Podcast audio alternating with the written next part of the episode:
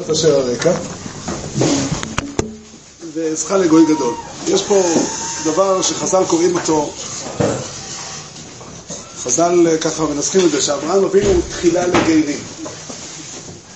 אברהם אבינו הוא הגר הראשון בהיסטוריה.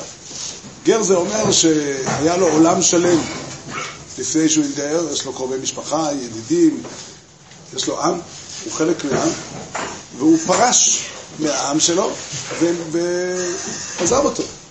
ההלכה אומרת שגר שנתגייר כקטן שנולד עמי, ועד היום הזה כך הדין. הדין הוא שאדם שרוצה להתחבר להשם, מהעמים, אחד מבני העמים שרוצה להתחבר להשם, צריך לעבור, לעבור תהליך של, של פרישה, של לעזוב, לעזוב את העולם הקודם וללכת אל, אל הקדושה. זאת אומרת, יש איזשהו אה, אה, מרחק אמיתי בין מה שהיה עד עכשיו למה שקורה מכאן והלאה. מכאן והלאה אברהם אבינו מקים עם, ו...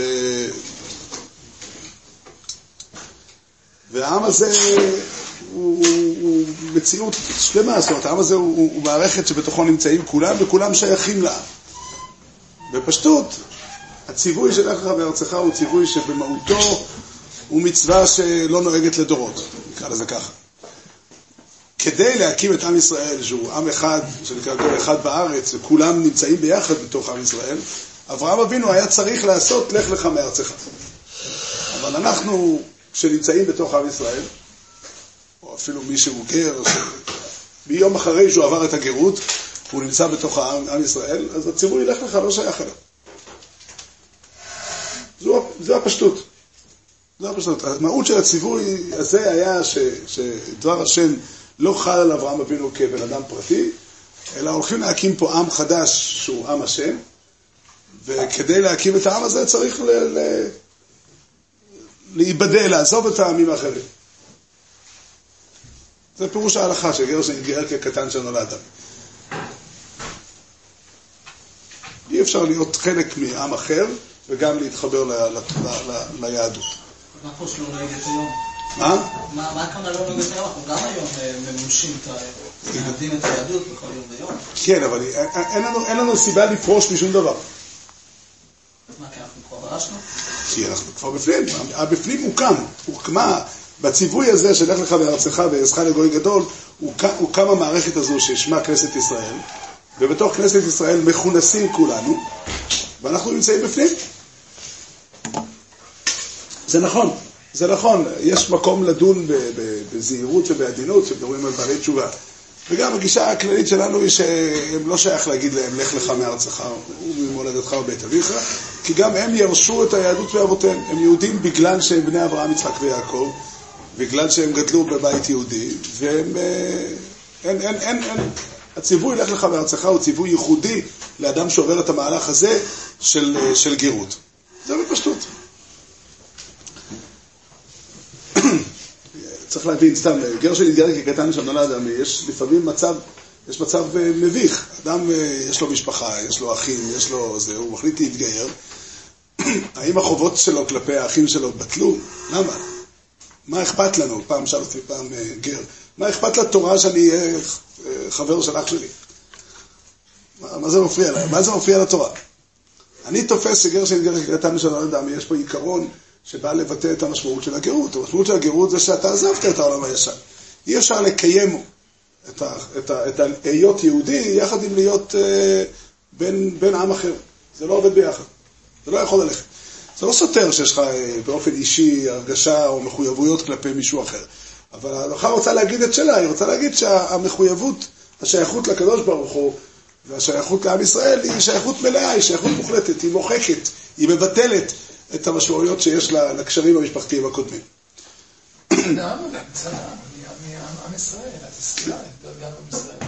כן, השאלה אם זה סותר להיות, זאת אומרת, יש פה תפיסה מעניינת, זה סותר להיות, האם אני יכול להיות עם ישראל, אבל ברמה המשפחתית, אח של פלוני.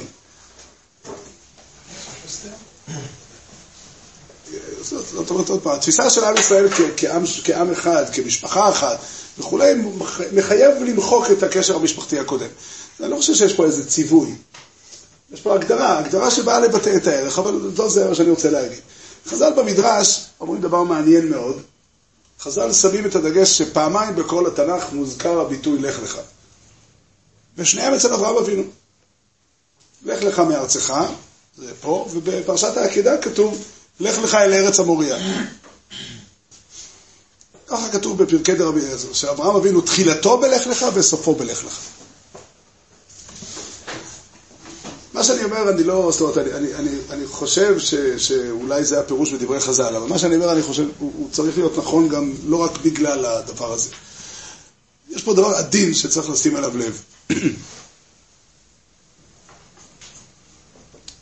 באופן כללי, באופן כללי, האדם כאדם הוא חלק מסביבת המין.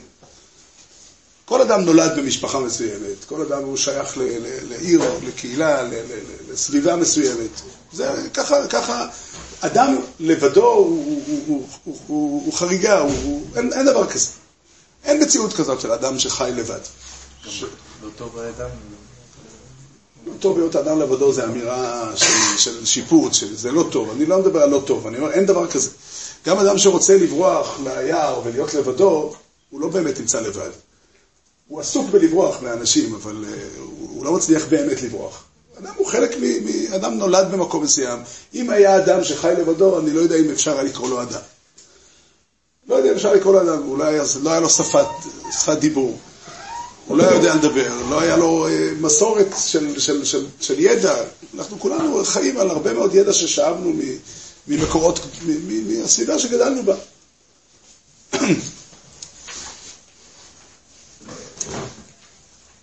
הקשר הבסיסי הזה הוא משהו טבעי מאוד, הוא מאוד ראשוני. האדם מוצא את עצמו חלק ממסגרת, והמסגרת הזאת מגבילה. היא, היא, היא סוגרת את הגבולות שלי במידה רבה מאוד. אני, לא, אני, אני, כיוון שאני שייך למקום מסוים, אז אני כבול. אין לי יכולת לחשוב. באמת חז"ל, חז"ל ככה אומרים, זאת אומרת, זה בעצם, חז"ל שואלים סתירה. חז"ל שואלים סתירה. בפסוק אחד כתוב אה, שהקדוש ברוך הוא... אה, מוקד עוון אבות על בנים ועל בני בנים על שילשים ועל רבעים. ופסוק אחר אומר, לא ימתו אבות על בנים, ובנים לא ימתו על אבות. אז חז"ל אומרים, פה מדובר באוחזים מעשי אבותם, אוחז מעשי אבותיו, ופה מדובר באדם שלא אוחז מעשי אבותיו. זאת אומרת שאם בן אדם אוחז מעשי אבותיו, אז הוא נענש על מה? על העבירות שהוא עשה. זה לא צריך לומר. כתוב פוקד עוון אבות על בנים, פירושו, ככה, לכאורה צריך להגיד, שיש מושג כזה שדנים משפחה. יש משפחה שיש לה חטא מסוים. ואדם אחד ישלם את המחיר, עלול לשלם מחיר גם על החטאים של אחרים בתוך המשפחה הזאת. למה? כי הוא אוחז מעשי אבותיו. איזה תשובה ענינו? חז"ל יישבו פה את הסתירה. אם עזבתי את חטאי אבותיי, אז אני לא אקבל עליהם עונש, בסדר. אבל אם לא עזבתי ואני ממשיך בחטא, אז אני אקבל עונש גם על אבותיי, כי אם הכוונה שאני אקבל עונש על חטאי שלי, אז לא צריך להגיד כלום. אז, אז, אז לא על זה מדובר. הפירוש הוא שיש דבר כזה במשפחה, ובאופן עקרוני יש דיון שדנים על אדם פרטי, ויש דיון שדנים על משפחה. אפשר לדון על המשפחה הזאת, מה הם מעשיה, כמו שהרמב"ם מביא שדנים על עיר ועל מדינה, אז גם דנים על משפחה. משפחה מסוימת היא חטאיה מרובים, ולכן כך וכך יהיה גורלה. עכשיו, השאלה היא, כדי לעזוב את זה, אני צריך לעזוב את המשפחה. לא אומר לעזוב את המשפחה לגמרי, אבל לעזוב, זאת אומרת, ישנה מציאות מסוימת שהמשפחה קובעת לי מקום. זו מציאות טבעית, זה לא, זה לא איזשהו, אה, אה, אה, זה לא כך צריך להיות. זה יותר טוב שזה לא יהיה כך. אבל המציאות היא שבדרך הטבע, בן אדם נולד לתוך מקום, מקבל מתוך מסגרת מסוימת את מה שהוא מקבל, ואם המציאות הזאת כוללת בתוכו, בתוכה חטא, אז החטא גם עובר לבנים. זו המציאות. כולנו מכירים את זה, שכדי לעזוב אדם שגדל במקום, באזור מסוים, אנחנו נספר סיפור גדלות על אדם שגדל במקום של פשע לצורך העניין, והוא הצליח להיחלץ מה... מהמנהג אבותיו, שנקרא, מהמסורת שבו הוא גדל, ובנה חיים מתוקנים. רבקה. אה? רבקה, כן. נספר כאלה, גם היום מספרים סיפורים כאלה ברוב עניין, זה יפה, זה, זה, זה מרשים. זאת אומרת, האדם היה צריך לעשות פעולה של פרישה. פעולה של לך לך מארצך, כדי לעזוב את, ה, את המציאות של החטא ולעבור למציאות אחרת. אדם היה צריך, יש מצבים כאלה בחיים, שאדם צריך לעזוב את המקום שהוא גדל, ברוך השם, אדם שגדל בבית ש, שלימדו אותו מידות טובות ודרכים ישרות ו- וכולי, הוא לא צריך לפרוש לכאורה. אבל, אבל יש מצב שאדם צריך לפרוש מהמקום מה, מה, שהוא חי, זה ממש דומה, לך לך מארצך. לא מדובר פה על לך לך במובן הטוטלי, להקים עם חדש, לא מדובר על גר שנתגייר כקטן שנולד עמי, אבל מדובר על לעזוב את המשפחה כדי לה, לה, לה, לה, לבנות לעצמי מציאות חדשה, לבנות מציאות של, של טוב, של דרך ישרה, של דרך של קדושה ותורה. הלכנו צעד אחד, אני רוצה ללכת צעד נוסף יותר משמעותי ויותר חריף. אותו, אותו קשר טבעי שיש בטבע, זאת אומרת, אותו קשר משפחתי שמביא אנשים אה, לפעמים לפשע, לפעמים מביאים לחטא. הקשר הזה הוא בעצם אה, יוצר את האדם, עושה את האדם כלא בעל בחירה. הוא קובע את הגבולות שלו. כמובן, זה מאוד מאוד אה, שונה. אשרי האדם שזכה לקבל במסורת, בהרגלים שהוא רכש בבית אבא, הרגלים טובים של תורה ומעשים טובים, של צדקה וחסד, ואוי לו לאדם, מסכן האדם שצריך, אה, שקיבל, התחנך במקום שבו יש חטאים ופשעים. ההבדל הוא הבדל של שמיים וארץ, אבל עדיין המשותף ששני האנשים האלה, כל עוד הם לא עשו צעד של, של פרישה, הם חלק ממציאות נתונה. הם חלק ממציאות שלא, ש, שאין בה חירות. חלק ממציאות שאין בה חירות. אני רוצה לטעון שכשהקדוש ברוך הוא מצווה את, את אברהם אבינו, הולך לך מארצך, אז חוץ מהמשמעות העיקרית, שפירושו הולך תקים עם חדש, יש פה קריאה עקרונית. יש פה קריאה עקרונית. האדם צריך להיות בן חורי. בן חורי זה אומר, אתה צריך להיות מודע לזה ש, שיש קשרים משפחתיים, אבל אתה צריך להיות מודע לזה שהאחריות היא נופלת עליך. למה זה בא כציווי? אה? אם זה כבר ציווי, זה כבר בן חורים. אני חושב שזה בדיוק הפוך. מה שעושה את האדם לבן חורים זה הציווי. ציווי פירושו, אתה, השאלה איך אתה מנגן ציווי. אתה יכול להגיד ציווי זה, תעשה ככה ואם לא, אני אתן לך מכות. אז נכנסתי לתוך מערכת הסיבות שפועלות עליך, והפעלתי עוד, עוד נשק. כנגד הנשק שאחרים יפעילו, הנשק שלי אולי יהיה יותר חזק. אבל אם אני אומר, אתה מחויב לעשות ככה, יצא כאן, כמה פעמים יצא כבר להגיד את זה, יש שלוש מילים בשפה העברית המדוברת שמשתמשים בהן, והם, אה, אנחנו מחליפים אותם בלי חשבון, אבל הן באמת שלוש משמעות שונות לחלוטין. חייב, צריך ומוכרח. הרבה פעמים אדם יגיד לך, תראה, אני חייב ללכת הביתה עכשיו. חייב, פירושו, דרך אגב, חייב זה בכלל לא מוכרח. אני מכיר בדידי אב העובדה, אני מכיר אדם שחייב לי כסף, והוא לא משלם. יש דברים כאלה, לא, לא יודע אם יצא לכם גם לשמוע מכאלה דברים, אבל יש דברים כאלה. ההלכה אומרת במפורש שחייב אדם אה, לתקוע בשופר באחד החודש השביעי, ויכול לקרות מציאות כזאת שיהודי לא תוקע. חייב זה אומר שמוטל עליך חובה. זה חובה מוסרית, זה חובה הלכתית, חובה, חובה בשפה אני משתמש במילה הזאת, זה חובה נורמטיבית.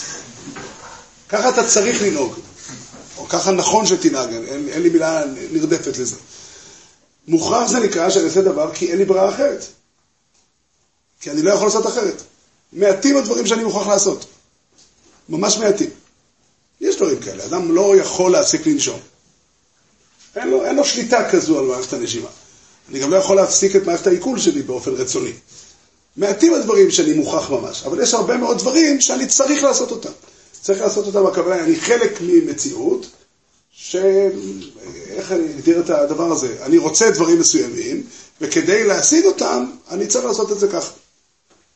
זה הדרך לעשות את הדברים. עכשיו, חייב, זה מה שעוצר את האדם כבן חורים. הדבר הכי משמעותי בחוויה של האדם כבן חורים, זה אומר, אני מחויב לעשות את הדבר הזה. פירושו, אף אחד לא מכריח אותי. אני לא ארוויח מזה משהו מסוים בדווקא, לא זו הסיבה שאני עושה, אני עושה את זה כי אני חש מחויב, אני חש שככה נכון לעשות. זה מה שעושה את הבן אדם בן חורים. במילים אחרות, הלך לך מארצך, פירושו, תהפוך להיות אדם מחויב. זה מהפכה אמיתית. אני חושב שזה מה שחז"ל הצביעו, חז"ל אומרים שתחילתו של אברהם בלך לך מארצך, וסופו בלך לך. זה שפרשת העקידה מעידה שאברהם אבינו, גם הקשרים המשפחתיים שהוא בנה אחרי הלך לך מארצך, האעשך לגוי גדול שלו, זה גם לא לקח לו את החירות. הוא גם עומד על המחויבות. זה בעצם מה ש... זו פרשנות בדברי חז"ל, ואני לא בטוח שאני צודק. אבל הרעיון הוא ודאי נכון מצד עצמו. הדבר הוא נכון מצד עצמו, אני רוצה להרחיב בזה עוד קצת יותר לעומק, אבל יש פה דבר שהוא עקרוני. עקרוני, האדם הוא חלק ממציאות, חלק מקהילה, חלק מסביבה, חלק... אין, אין, אין מוצא מזה, אני לא יכול להיות אדם לעצמי. והקהילה באשר היא קהילה, יכולה להיות בה הרגלים טובים, יכולה להיות, יכול להיות לה הרגלים לא טובים, יש לה מעלות, יש לה חסרונות. אני חלילה וחס לא מטיף לאף אחד לעזוב את העולם שהוא נמצא בו, אלא אם כן זה עולם קיצוני בעולם ש, של רוע. אבל החברה באשר היא חברה, היא לא פונה אל החובה. היא פונה ואומרת, אתה חלק מאיתנו ואתה תעשה ככה כדי שנסתדר איתך. היא פונה אל הצורך. החברה באשר היא חברה לא פונה אל האני של האדם. היא לא אומרת, אתה צריך לעשות כך. היא אומרת, בוא, אתה חלק מאיתנו, בוא תיטמע. יש כזה ביטוי שחז"ל משתמשים בו גם. בטלה דעתו אצל כל אדם. פעם שמעתי מורנו הרב שפירא, השם ישלח לו רפואה שלמה. הוא אמר, בטלה דעתו אצל כל אדם, אפילו בריה לא בטיל. יתוש לא בטל, אז אדם בטל. אבל כן, זה כנראה שדעתו של אדם היא לאו דווקא בריה. היא לאו דווקא בריא, לאו דווקא דבר שלם. זה בבדיחותא. אבל, אבל, אבל זה נכון, זה נכון מאוד. זה נכון מאוד שהאדם, בהרבה מאוד מצבים בחיים, אדם עומד מול הדבר הזה. שיש מערכת של, של מחויבויות, או הכרחים, או נורמות שהחברה יוצרת אותם, הסביבה יוצרת אותם, והוא צריך להחליט לבד איפה הוא נמצא. בסופו של דבר, האדם הוא איש, הוא יחיד, הוא עומד לבדו.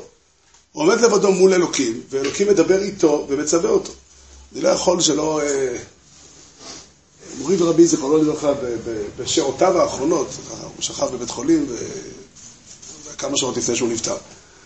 אז אה, היה שם סדר כזה, שפעם בשעתיים הגיעה האחות ונתנה לו אה, זריקה של, של חומרי הרגעה, מורפיום. כנראה סבל מכאבים. שתיים בלילה היא מגיעה עוד פעם לעשות את הסדר, והיא אומרת לו, אז הוא אומר לה, תסלחי, גברת, אני חושב שאסור לך לתת לי את הזריקה הזאת. ככה, לפי הערכה שלי, ככה הוא אומר, המצב שלי הוא כזה שהזריקה הזאת תהרוג אותי. וגוסס, כתוב בהלכה שאסור לגוע בו. אז היא אומרת לו, אה, כבוד הרב, צר לי, אני בבוקר תבוא האחות הראשית ותעבור על הדף ותשאל אותי למה לא עשיתי, מה אני אגיד לה? אז הוא אמר, תראי, בן אדם צריך לחשוב לא רק מה הוא יענה לבוס שלו, הוא צריך לחשוב מה הוא יענה לעצמו על מה שהוא עשה, מה הוא יענה לאלוקים על מה שהוא עשה. אתה לא יכול לסיים את הדיון בשאלה שהאחות הראשית מרוצה ממה שעשיתי או לא עשיתי. הלך לך מארצך, פירושו, אני בן אדם לעצמי, ואין לי מנוס, אני מחויב לחשוב ולבחור בשאלה מה אני חושב שנכון לעשות. והחיים מלאים בסיטואציות שהנסיבות מובילות אותי לכל מיני מקומות, לאו דווקא רעים. יכול להיות גם נסיבות טובות מאוד, וכדאי לנצל את הדחיפה של הסביבה למקומות טובים. אבל צריך לשאול את עצמי באיזשהו מקום, איפה אני עומד לעצמי? איפה אני עומד לעצמי? איפה אני עומד כבן אדם שהוא בן חורי? גם זה נכלל בלך לך מארצך. אברהם אבינו שהוא תחילה לגרים. תחילה לגרים פירושו גר זה אדם שבחר את, ה, את, ה, את המציאות של עצמו. אני לא יודע אם אפשר, אם אדם שהוא לא נולד בבית לא יהודי יכול להיות גר. לכאורה אי אפשר, אבל, אבל הקריאה של אברהם, שהקדוש ברוך הוא קורא לאברהם, לך לך מארצך וממולדתך ומבית אביך, היא קיימת ביחס לכל אדם. היא קיימת ביחס לכל אדם, היא קריאה שאומרת, תקשיב, יש מציאות, יש סביבה. יותר מזה, יותר מזה, הקריאה הזו אומרת שכאדם לעצמך, אתה גם צריך לבחור במשפחה שלך. והעזך לגוי גדול, הקשר המשפחתי, וזה מאוד מאוד מעניין הדבר הזה, היחס בין יהודי לחברו, גם, גם בתוך המשפחה, גם uh, במשפחה הגרעינית, היחס בין אח לאחיו, הוא יחס של ברית. הוא יחס של ברית, הוא לא יחס, הוא לא רק יחס של טבע. הטבע קיים. הטבע קיים, הטבע הוא טוב, הוא בריא, הוא נכון, אבל אדם צריך להיות מסוגל לפחות, לעמוד ולומר, אני בוחר בקשר, אני בוחר במציאות של עצמי. יש פה, אה, אה, הקדוש ברוך הוא בעצם לוקח את אברהם אבינו, וזה בעצם הכותרת של התורה.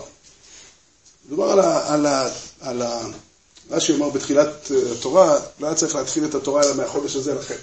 שמצווה ראשונה שנצטוו בישראל. המצווה הראשונה שנצטווה אברהם אבינו היא לך לך מארצך וממלכך מבית אביך. אפשר להגיד שהתורה מתחילה כאן. כאן היא מתחילה. והקריאה הגדולה שלה היא לך לך מארצך וממולדתך ובית אביך. תדע לך, יש מערכת שלמה של קשרים שאדם נתון בהם, אדם נולד לתוכם, הם חלק ממנו, הם נתנו לו את... המערכת הזאת יצרה אותי. אני לא יכול, אני לא יכול באמת לעזוב אותה, אני גם לא צריך לעזוב אותה. היא מערכת נפלאה, היא מערכת טובה. אבל אתה צריך לדעת שאתה אדם לעצמך. אתה צריך לדעת שאתה בן חורים באמת. צריך לדעת שהמחויבות שה, שחלה עליך, החובה שחלה עליך באשר היא חובה, היא מבודדת אותך. היא מפרידה אותך מכל מה שמסביב, והיא אומרת לך, תיצור קשר עם כל העולם מסביב. אדרבה. אדרבה, אני, אני, אני חושב שהמטרה של הדברים היא לא אה, להפריד את הבן, אדם מהסביבה שלו.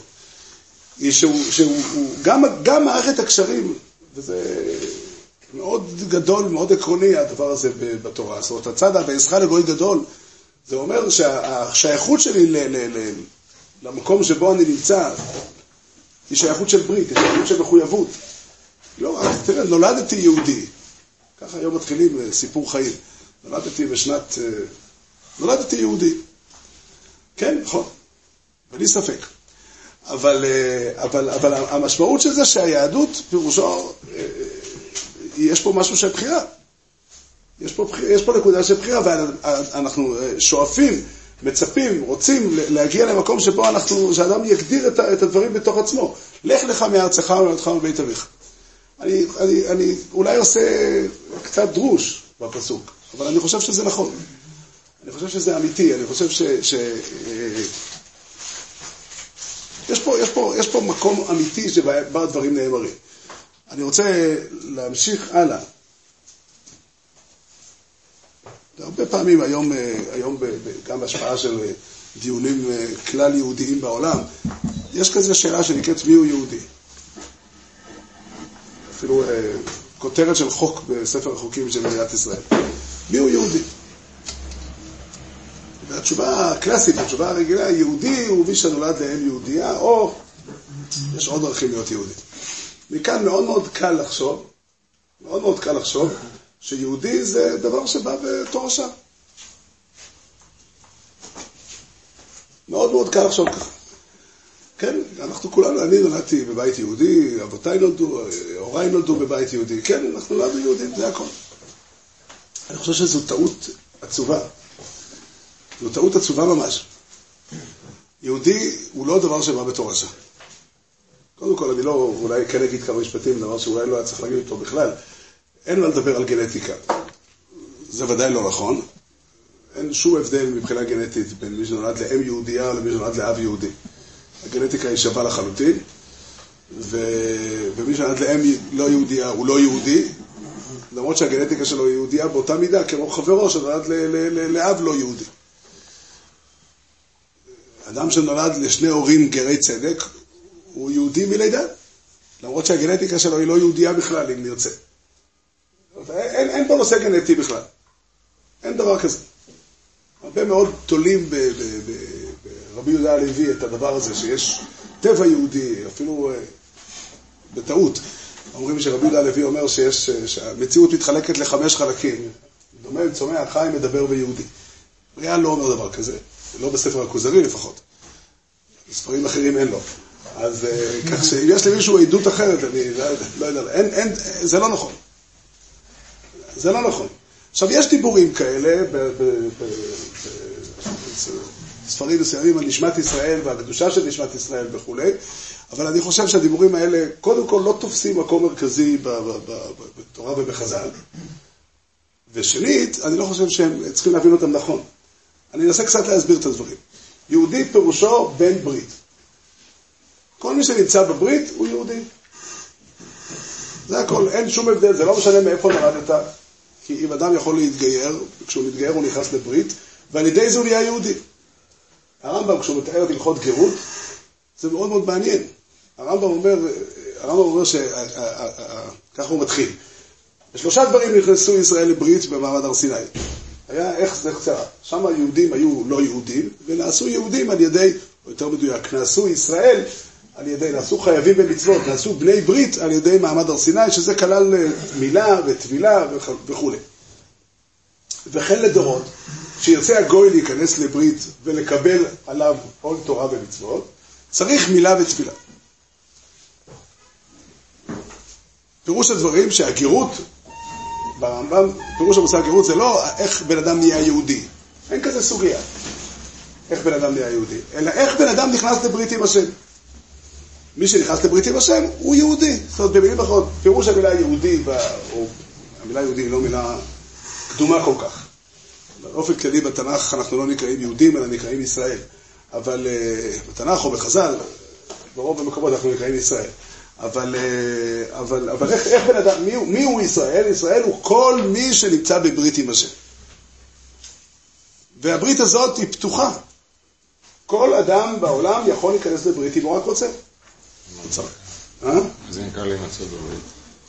להיות מחויב למערכת היחסים של, של אדם עם הקדוש ברוך הוא. מה? חילוני הוא לא יהודי? לא שומע. חילוני הוא לא יהודי? חילוני הוא יהודי כי הוא מחויב בברית, הוא לא מקיים אותה. זה שהוא לא מקיים אותה, לא, הוא לא, זה לא פוטר אותו מלקיים אותה, ולכן הוא יהודי. כמו שכל אדם יכול, קורא לבני אדם מסוימים, נדיר, נדיר אמנם, אבל קורא לבני אדם שהם חוטאים, והם עדיין הם יהודים. זה נקרא ישראל אף הבן שחטא ישראל. יש איזושהי חלוקה, בכל זאת, בין העמים האחרים לחילונים, או לאנשים ש... ודאי, יש הבדל תאומי. ודאי, כי הם מחויבים בברית, והם לא מחויבים בברית. אבל אם הם לא מקיימים את הברית, אז מה אנחנו רוצים פעם, הם לא מקיימים את הברית, זה פירושו שהם לא עומדים במחויבות שלהם. כן, לא, הם מחויבים, אתה יודעת למה הם מחויבים? הם מחויבים כי אבות אבותיהם קיבלו עליהם את הברית, וכל מי שמקבל את הברית מקבל אותה עליו ועל זרעו אחריו. זה לא תלוי אם הוא מכיר בזה, כמו שהרב אמר שמחויבות זה תלוי אם הוא מכיר במחויבות הזאת. לא, אתה יכול להגיד מחויבות ש... האמת שלי כיהודי מאמין זה שהוא מחויב. הוא לא יודע מזה אולי, ואז אי אפשר לבוא אליו בתביעה מתוך המחויבות שאני יודע שהיא קיימת. זה כבר, זה כבר דיון לסוג אחר.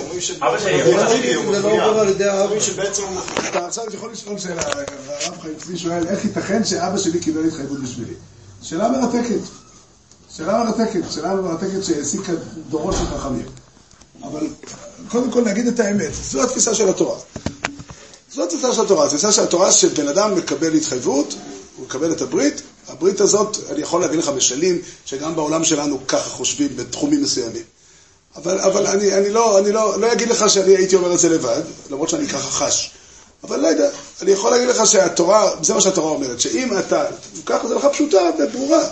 אותו אדם שנולד, אנחנו בדרך כלל משתמשים בשפה אחרת. שפה שהיא מגיעה מהמקובלים, ויש לה אמת מסוימת, אבל היא לא האמת השורשית. אני אסביר את עצמי. ישאל השואל, אדם, אדם אחד שקוראים לו איוון, ואישה אחת שקוראים לה עוד שם לא יהודי, אה, לא משנה, התגיירו שניהם והתחתנו בשעה טובה ומוצלחת, ונולד להם ילד. הילד הזה הוא יהודי. למה הוא יהודי? לא, הוא לא גר קטן. אני לא דיברתי על גר קטן שהתגייר, דיברתי על אדם שנולד לגר וגיורת. למה הוא יהודי? אז אני אגיד לך איך אנחנו בדרך כלל מנסחים את זה. שההורים, כשהם התגיירו, הם קיבלו נשמה יהודייה, וכשהם הולידו ילד, אז גם הוא קיבל נשמה יהודייה. זה השפה הרגילה. השפה הזאת היא לא השפה של חז"ל. היא לא השפה של התורה. יש פה רעיון נכון, שמישהו בן ברית, הוא גם מקבל כלים וכוחות, או בשפה אחרת, נשמה כזו, שיכולה לעמוד בזה. אבל תחילת הסיפור כי הוא בן של פלוני, וכיוון שפלוני עמד בברית, הוא קיבל את המחויבות עליו, ככה אנחנו אומרים בהרבה מקומות, אנחנו אומרים את זה כל יום, כל יום, כל יום בתפילה. מישהו, אמרתי גם הסידור הזה בעוונותינו הרבים, שצריכים להתפעל לפני העמוד, שמים לב לכל מילה יותר, יותר חזק. ואני כל, כמעט כל יום מגלה בתפילה אה, אה, קטעים חדשים שאני אומר, פעם אמרתי את זה? אבל ככה זה. אנחנו כל יום אחרי אה, קריאת שמע, יש סדר מסוים של קבלת הולכות שמיים. פשוט ככה עומדים ואומרים, ואנחנו אומרים, אנחנו מקבלים על עצמנו, קודם כל הדבר הזה עלינו הוא יציב ונכון וקיים וישר וכולי, יש מקום לדבר על כל מילה כאן, מה המשמעות שלה, ואחר כך אנחנו אומרים, אה, ודבריו, אה, לדור ודור הוא קיים, ושמו קיים, וכיסאו נכון, זה עדיין, אה, זה עדיין הצהרת אמונה, כאילו, זאת אומרת, אנחנו מצהירים שהדברים הם נכונים, ודבריו חיים וקיימים, נאמנים ונחמדים לעד ולעולמי העולמים, על אבותינו ועלינו, על בנינו ועל דורותינו, ועל כל דורות זרע ישראל עבדיך. על הראשונים ועל האחרונים, דבר טוב וקיים לעולם ועד. יש פה התחייבות שלנו, אנחנו מקבלים על עצמנו את יסודות האמונה, עליי ועל זרעי.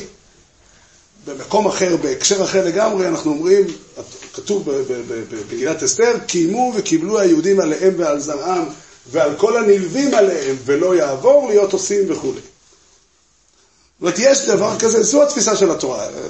נדון בנפרד אחר כך איך אנחנו מבינים. התורה לא אומרת בשום מקום ש... למה הבן שלי הוא בן אדם? למה? כי במידה, במובן מסוים אבא שלו הוא בן אדם, והוא ירש את התכונות האלה. לא אני החלטתי בשבילו להיות בן אדם, הוא נוצר בן אדם. יהודי זה לא ככה. לא, ככה, מישהו בדור מן הדורות קיבל על עצמו להיות יהודי, דהיינו, הוא יצר קשר וברית עם הקדוש ברוך הוא, וה, והברית הזו מחייבת אותו ואת זרוע אחריו. אותו ואת זרוע אחריו, אין דרך לצאת מזה. למה זה לא נקרא ירושה? אין, אין אכפת לי שתקרא לזה ירושה, זה לא תורשה. כי אתה יודע שההלכה בהלכות ירושה, שאדם יורש זכויות, הוא לא יורש חובות. אם, אם האדם נפטר והוא היה חייב מיליון דולר, הבן שלו לא חייב כלום. אלא אם כן האבא השאיר נכסים, אז הנכסים משועבדים. אבל ירושה, האדם יכול לרשת זכויות, או תכונות. לא מדובר פה על תכונות, מדובר פה על חובה. להיות יהודי זה לא סוג אחר של בן אדם. זה לא שיש אנשים יהודיים ויש אנשים לא יהודיים, אלא יש אנשים שהם מחויבים בברית. הברית הזאת באופן עקרוני התורה פונה לכל באי עולם. אמא שהרב אומר, אז עיקר הגאות זה כבוד לעשות מצוות. ודאי. היה מי שאמר... אה, אבל המצרי, אבל המצרי הבן שלו הוא מצרי גם כן. זה כן, יכול להיות שזה הולך בגנטיקה, אני לא יודע. יכול להיות שיש גם גנטיקה יהודית, ועליה נאמר רחמנים בישנים. אני מדבר על היהדות כמושג הלכתי, לא על תכונות נפש. היהדות כמושג הלכתי היא לא נובעת, אנחנו בדרך כלל מדברים בשפה כזאת, יש יהודי, יהודי זה, בדרך כלל מדברים על נשמה. עכשיו, זה נכון, זה נכון שיש דבר כזה, נשמה יהודית, הדבר הזה קודם כל לא כתוב בתורה, ולא כתוב בחז"ל. הוא נאמר, נאמר לפחות בדברי חז"ל בנגלות זה לא כתוב. לא, לא על זה מדובר, מדובר על זה שהוא בן ברית, הוא בן ברית. הוא בן ברית, זה פירושו שיש, הברית מחייבת אותו. אנחנו מניחים, וזה מסתבר מאוד, שמישהו מחויב בברית, הקדוש ברוך הוא נותן לו כלים לעשות את זה, זה נקרא לזה נשמה יהודית. אם אתה רוצה לקרוא לזה נשמה יהודית. עכשיו, הנשמה היהודית לא עוברת בתורשה. באופן עקרוני, יש מציאות כזאת, רחוקה מאוד מה... היא לא זמינה, אבל יש מציאות שאדם יפסיק להיות יהודי. יש מציאות הלכתית כזאת. לא, לא, לא פרקטי, לא כדאי לחפש את זה, אבל יש כזאת אופציה. הגמרא במסכת יבמות אומרת, יש דידון בגמרא על גוי שקידש בזמן הזה, האם חוששים לקידושיו או לא? כיוון שידוע לנו שעשרת השבטים גלו והתפזרו בין העמים, והתפזרו בין העמים, אז אולי אותו גוי שבא ונתן כסף לבת ישראל וקידש אותה, אולי היא מקודשת.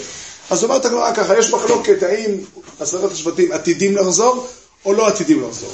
אומרת הגמרא, למאן דאמר עשרת השבטים עתידים לחזור, אז גוי שקידש בזמן הזה חוששים לקידושיו.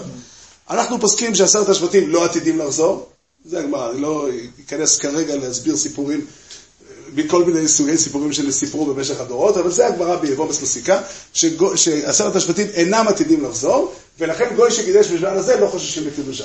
בואו ננסה להבין מה קורה פה. יש בן אדם שאימא שלו ואימא שלה וכן הלאה, עד אותו דור שסנחריב הגלה את עשרת השבטים, הם יהודיות. הסטטיסטיקה אומרת שחייב להיות גם כזו מציאות. אם גלו אה, כמות של יהודים בזמן עשרת השבטים, בזמן סנחריב, אז יש גם כאלה שהם צאצאים ישירים של אימא יהודייה. ואף על פי כן האדם הזה, אז אם אנחנו נגיד שהקדוש ברוך הוא עתיד בדור מן הדורות להחזיר את עשרת השבטים, אז האדם הזה הוא יהודי, למרות שאנחנו לא יודעים. מבחינתנו זה ספק. אנחנו נחמיר לכל גוי שקידש, שמא הוא יהודי.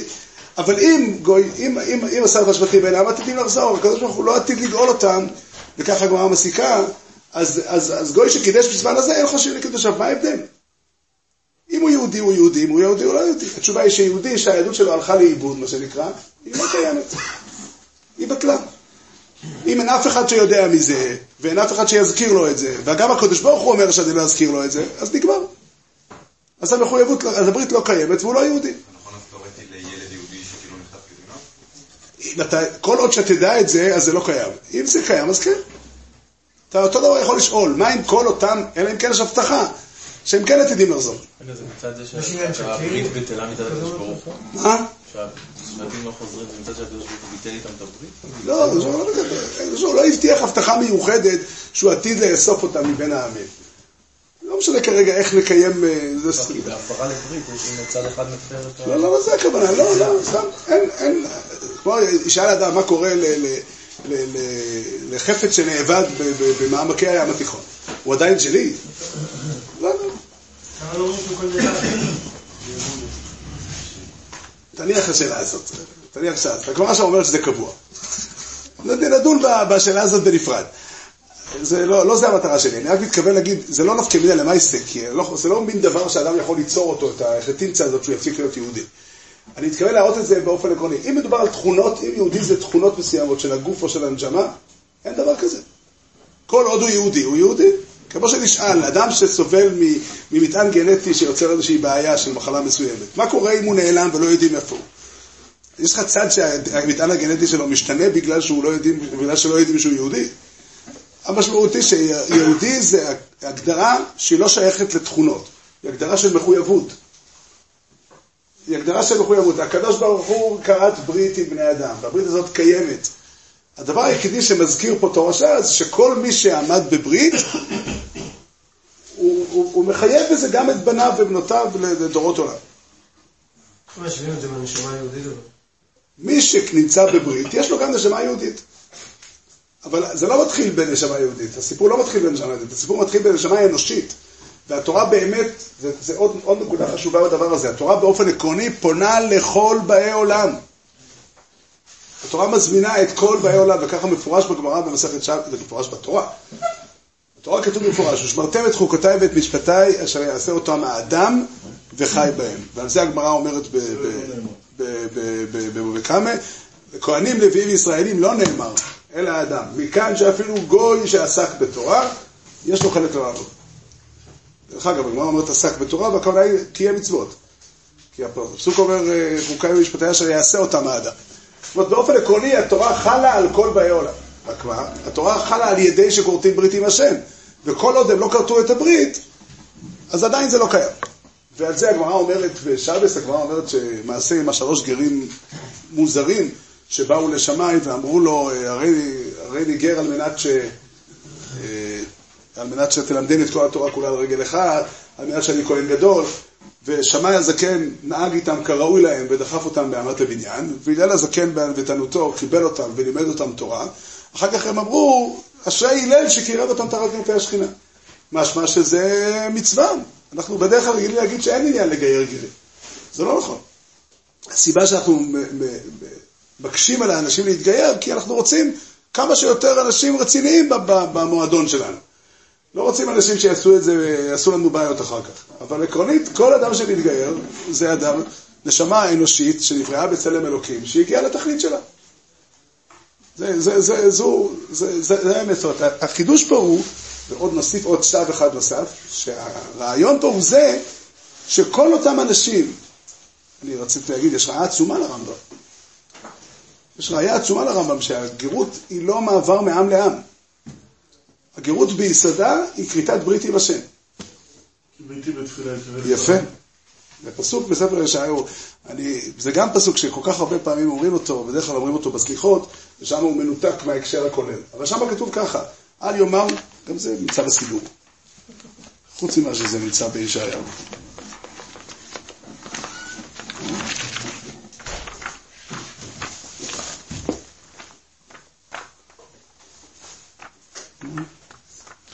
כל פנים, אל יאמר בן הנכר עבדלי עבדילני השם מעל עמו, ואל יאמר השרי יסדני עץ יבש, וכך כתוב אחר כך, כה אמר השם ל... ובני הנכר הנלווים על השם לשרתו, שהם שומרים שבת וכולי, והביאותים אל הר קודשי ושימחתים בבית תפילתי, עולתם וזבחיהם לרצון על מזבחי, כי ביתי בתפילה יקרא לכל העמים. אם מדובר על גרים, אז למה צריכים להזכיר פה את כל העמים? מכאן שהסיבה שיש דבר כזה גרות, למה, למה בן אדם שבא מעם אחר הוא יכול לבוא להצטרף לעם ישראל? כי הקדוש ברוך הוא לא פונה לעם אחד, הוא פונה לכל העולם. כי ביתי בתפילה יקרא לכל העמים. שאחרי שהוא יעשה את השלב הזה, הוא יהפך להיות יהודי. ולא רק שהוא יהפך להיות אה, אה, אה, בן העם, אלא העם, הברית הזו לא דורשת ממני רק לעמוד מול השם כבן אדם פרטי, היא דורשת ממני לבחור, לבחור ולעמוד בברית עם כולם. לעמוד גם מול החברים שלי בברית הזו, מתוך בחירה. זה גם בכלל בלך לך מארצך. הלך לך הוא, הוא, הוא תעזוב את, ה, את, ה, את המסגרות. אני לא מתכוון ברצינות למילה תעזוב. אני מתכוון לומר, אל ת, ת, תתייחס בכל כובד הראש למסגרות הסביבתיות שמכריחות אותך וכופות אותך ושמות אותך באיזשהו מקום בעצם טבעם, ותראה את עצמך כבן חורים לבחור בקשר המשפחתי הזה. בקשר המשפחתי הזה, כי הוא קשר של ברית. הוא קשר של ברית. יש פה, לעניות דעתי, יש פה קריאה גדולה בדבר הזה שהקדוש ברוך הוא אומר לאברהם אבינו, וזה תחילת התורה כולה. במובן מסוים, כל קריאה לאדם לעשות משהו מתוך חובה, לא מתוך אילוצים, היא קריאה ששמה אותו כבן חורים. הוא צריך להיות בן חורים. חז"ל אמרו, אין לך בן חורים למי שעוסק בתורה, פירושו, כדי להיות בן חורים אתה צריך להיות מחויב במשהו. כל עוד אתה עושה דברים רק כי אתה רוצה, אז חלק גדול מהרצונות שלך הם לא הרצונות שלך, הם רצונות שתולים אה, ב... אבל אם אתה עומד מול חובה, פירושו, אני עושה דבר מסוים, תדעם שדברים, אה, רוב הדברים שאנחנו עושים מתוך חובה, אנחנו עושים אותם גם מתוך אילוצים. וזה גם טוב. גם טוב, בדיעבד יצא. בסדר. אבל אה, לא, זה ככה, באוכי חייב רחמונה. התורה יודעת שבני אדם הם בני אדם, ולזה הכוונה. אבל, אבל, אבל העיקרון, הצורה השלמה של הדבר, זה אותו מקום שבו בן אדם אומר, אני לא יודע מה אמרו לי, אני לא יודע מה ציוו אותי הסביבה, מה הסביבה דורשת ממני, אלא אני עומד כבן חורים מול בורא עולם. ואני מכוח זה יוצר קשר עמוק יותר עם בורא עולם, קשר של מחויבות, ומכוח זה אני גם מחויב לקשר שלי עם הסביבה. גם הקשר שלי עם, אה, עם, עם אחים שלי, עם, עם, עם בני משפחתי, הקשר שלי עם, עם, עם הילדים שלי הוא גם קשר של ברית. לצורך העניין שערך גם לברית או לקשר שאני לכבוד מאדם אחר, אני מחויב למקום עבודה או לספורט או לקריירה או משהו. ברור שכן, כל... ערך גם מבחינת... ברור שכל כל, אה, אה, עמידה מול, כל עמידה מול אדם אחר היא, היא סוג של ברית, היא סוג של מחויבות. היא סוג של מחויבות שאני מחויב בה, אבל אני חושב שזה בעיקרון. במובן מסוים, כל אחד מכיר את הרגעים האלה, שבו המציאות הרגילה שלו מובילה אותו למקום אחד. המציאות הרגילה זה אומר החברה, זה אומר ההרגלים שלו, זה אומר התכונות נפש שלו, שהם לא, הם דווקא רעים, הם יכולים להיות מאוד טובים. אבל דבר השם, או המחויבות המוסרית, או האמת הפנימית שלי, אומרת משהו אחר. המקום שבו זה נקרא, זה המקום שבו הברית קיימת. היא משפיעה גם על הרבה רגעים אחרים בחיים, שאני חי סתם ככה, אני קם בבוקר כי השעון מעורר העיר אותי, ואני הולך לישון כי נרדמתי, וכן הלאה. גם זה חלק מהסיפור. אבל, אבל, אבל אותם רגעים כאלה שבו בן אדם עומד לפני בורא עולם, והוא מקבל עול מלכות שמיים. הוא מקבל מלכות שמיים, הוא אומר, אני בעצמי קיבלתי, זה המקום שבו אדם זוכה במתנה של חירות. וזו הקריאה הגדולה שהקדוש ברוך הוא קורא לאברהם אבינו, לך לך מארצך וממולדתך מבית אביך, ואעשך לגוי גדול. זה קיים גם, גם, גם כשאברהם אבינו הוא כבר בתוך הגוי הגדול הזה. בתוך המציאות המשפחתית הזו, גם שם הברית הזאת אומרת. וכל אחד יודע, כל אחד מכיר את הרגעים שבו אה, המחויבות למשפחה יכולה לגדול על ידי זה. אני יכול פתאום להבין שאני חייב יותר לאשתי ולילדים שלי. כי האמת הפנימית שלי מחייבת יותר. לא מספיק בשביל... אה, לא יצאתי ידי חובתי, לפי תפיסתי. חוץ מהנורמות הכלליות, יש פה את מה שהאני הפנימי שאליו בורא העולם פונה. הוא פונה אל האדם הפרטי, אל האני הפנימי שלי, וקורא לי, בוא, איתך אני רוצה לדבר. שהקדוש ברוך הוא יהיה איתנו תמיד, ושנזכה לעשות את הטוב ואת הישר.